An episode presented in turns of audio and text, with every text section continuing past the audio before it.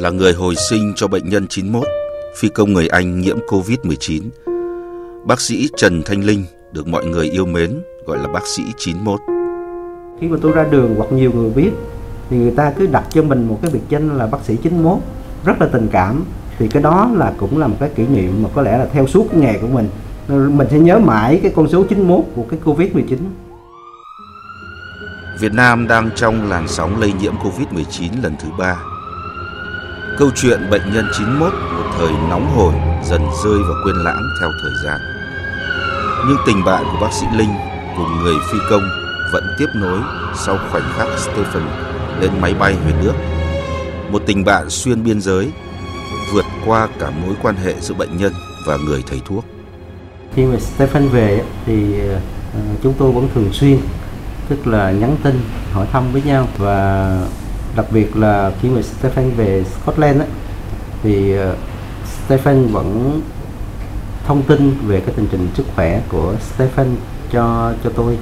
Và đặc biệt là gần đây Stephen cứ nói với tôi là nếu Stephen quay trở về Việt Nam thì bác sĩ Linh bạn có thể là cạo râu cho mình một lần nữa hay không?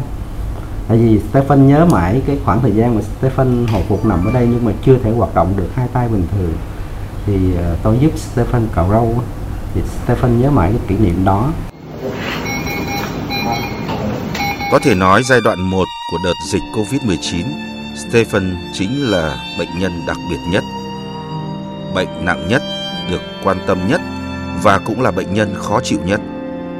Khó chịu là bởi những rào cản văn hóa và những chấn động về tâm lý trong một cuộc hành trình dài từ cận tử đến hồi sinh. Hơn 2 tháng Stephen mới tỉnh thì về mặt áp lực có thể nhiều nhiều bệnh nhân họ bị trầm cảm, nhiều bệnh nhân họ bị lo lắng bởi các hệ thống máy móc, rồi họ trong cái trạng thái nửa tỉnh nửa mê họ rất là hoang mang lo sợ. Do đó là các anh em là phải gần như là phải gần như bên cạnh của bệnh nhân 91 Bệnh nhân 91 được chuyển viện từ bệnh viện bệnh nhiệt đới sang chợ rẫy. Lúc còn hôn mê sâu, bệnh cảnh nặng nhiều lúc tưởng chừng tuyệt vọng. Nhưng bác sĩ Linh cùng các đồng nghiệp không cho phép mình bỏ cuộc. Thành công của cái bệnh nhân 91 này là gì? Đó là cái không phải là cái hệ thống y tế của Việt Nam mình giỏi hơn những nước châu Âu hay là ở Mỹ, mà cái thành công ở đây là cái sự đoàn kết cái sự đoàn kết của mình quy động cả một cái hệ thống trí tuệ của của cả nước, từ 6 cái cuộc hội chẩn trực tuyến, rồi cái việc mà quyết liệt không từ bỏ của không phải là chỉ một người hai người mà cả của rất nhiều chuyên khoa đó cho nên là mới có thể là mang lại giành giật lại cái cái cái sự sống của cái bệnh nhân 91 như vậy. Cảm ơn Việt Nam.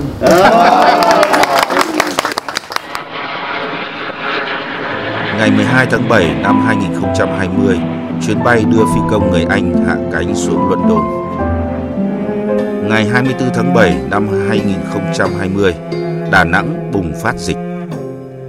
Chỉ chưa đầy nửa tháng, bác sĩ Trần Thanh Linh lại vác ba lô đến tâm dịch Đà Nẵng, nơi có những bệnh nhân nhiễm Covid-19 đầu tiên tử vong. Khi đặt chân đến nơi, cả ekip không còn nghĩ đến ngày trở về. Lúc đó tụi tôi chỉ có bộ đồ, bộ đồ mặc đi làm thôi với cái ba lô thôi, nhận lệnh là đi ngay. Thì lúc đầu các anh em chỉ nghĩ là à, mình có thể là giúp thực hiện ECMO rồi cho, cùng với các anh em hỗ trợ ở Đà Nẵng để chia lửa với các anh em để chăm sóc tôi điều trị cho bệnh nhân 416 tuy nhiên sau khi ra tới bệnh viện Đà Nẵng vào ngày hôm sau thì các anh em biết là tình hình nó không không phải như vậy cái thời điểm đó khi ra đó rồi thì mình mới thấy là mọi thứ nó những ngày sau đó nó mới khốc liệt 6 tuần trong một cuộc chiến giành giật lấy sự sống cho những bệnh nhân.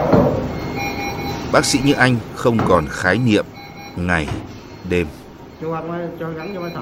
Hơn 6 tuần lễ ngoài Đà Nẵng, có những lúc là chúng tôi nghĩ là không biết là tại sao mình lại có sức khỏe như vậy. Chúng tôi nghĩ là có lẽ là lúc đó cái con số bệnh nhân mỗi ngày tăng lên. Rồi bệnh bệnh nhân nặng của covid nó cứ còn đó nó cứ diễn tiến còn đó nó không thể chưa có phiên giảm làm cho mình giống như là mình có cái nguồn năng lượng.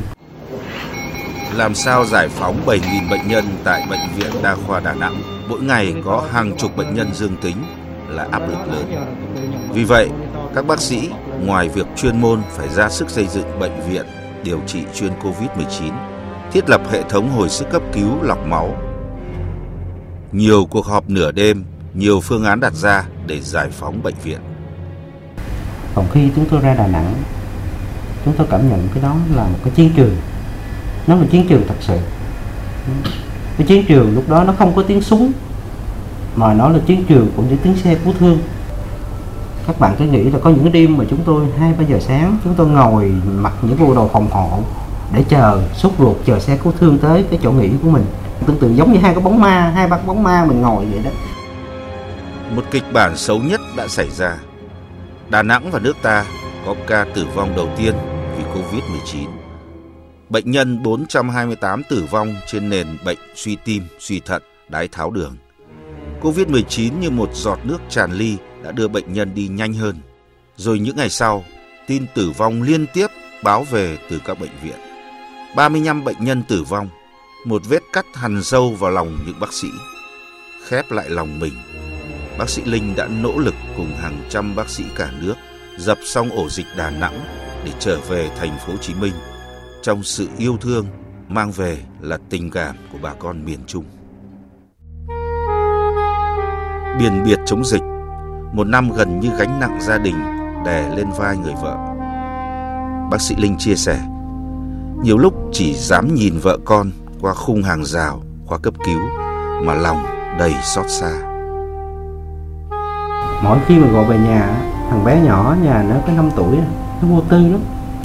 Nó cứ hỏi là ba ơi, khi nào ba về? Hết dịch chưa ba? Nghĩa nhớ ba không?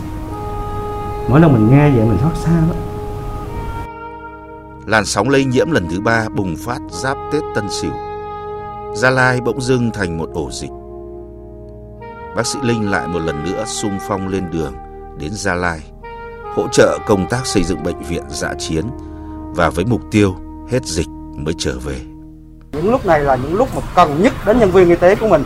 Nếu chúng ta làm nhân viên y tế mà những cái thời điểm dịch như thế này, người làm y tế không phải là những người xông pha tuyến đầu thì không thể nào mà có thể mang lại những cái hạnh phúc nhất cho cái cộng đồng của mình được.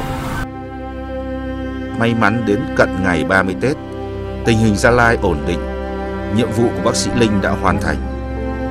Anh kịp đáp chuyến bay về sum vầy với gia đình trong khoảnh khắc giao thừa. Vì một lời hứa là người ra đi đầu tiên và sẽ là người về cuối cùng.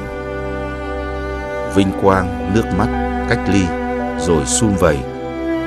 Một năm có phần bão rông, song cũng đầy sắc màu đối với vị bác sĩ sinh ra để mang sứ mệnh cao cả. Hồi sinh những sinh mệnh mong manh trước cửa tử. Bác sĩ 91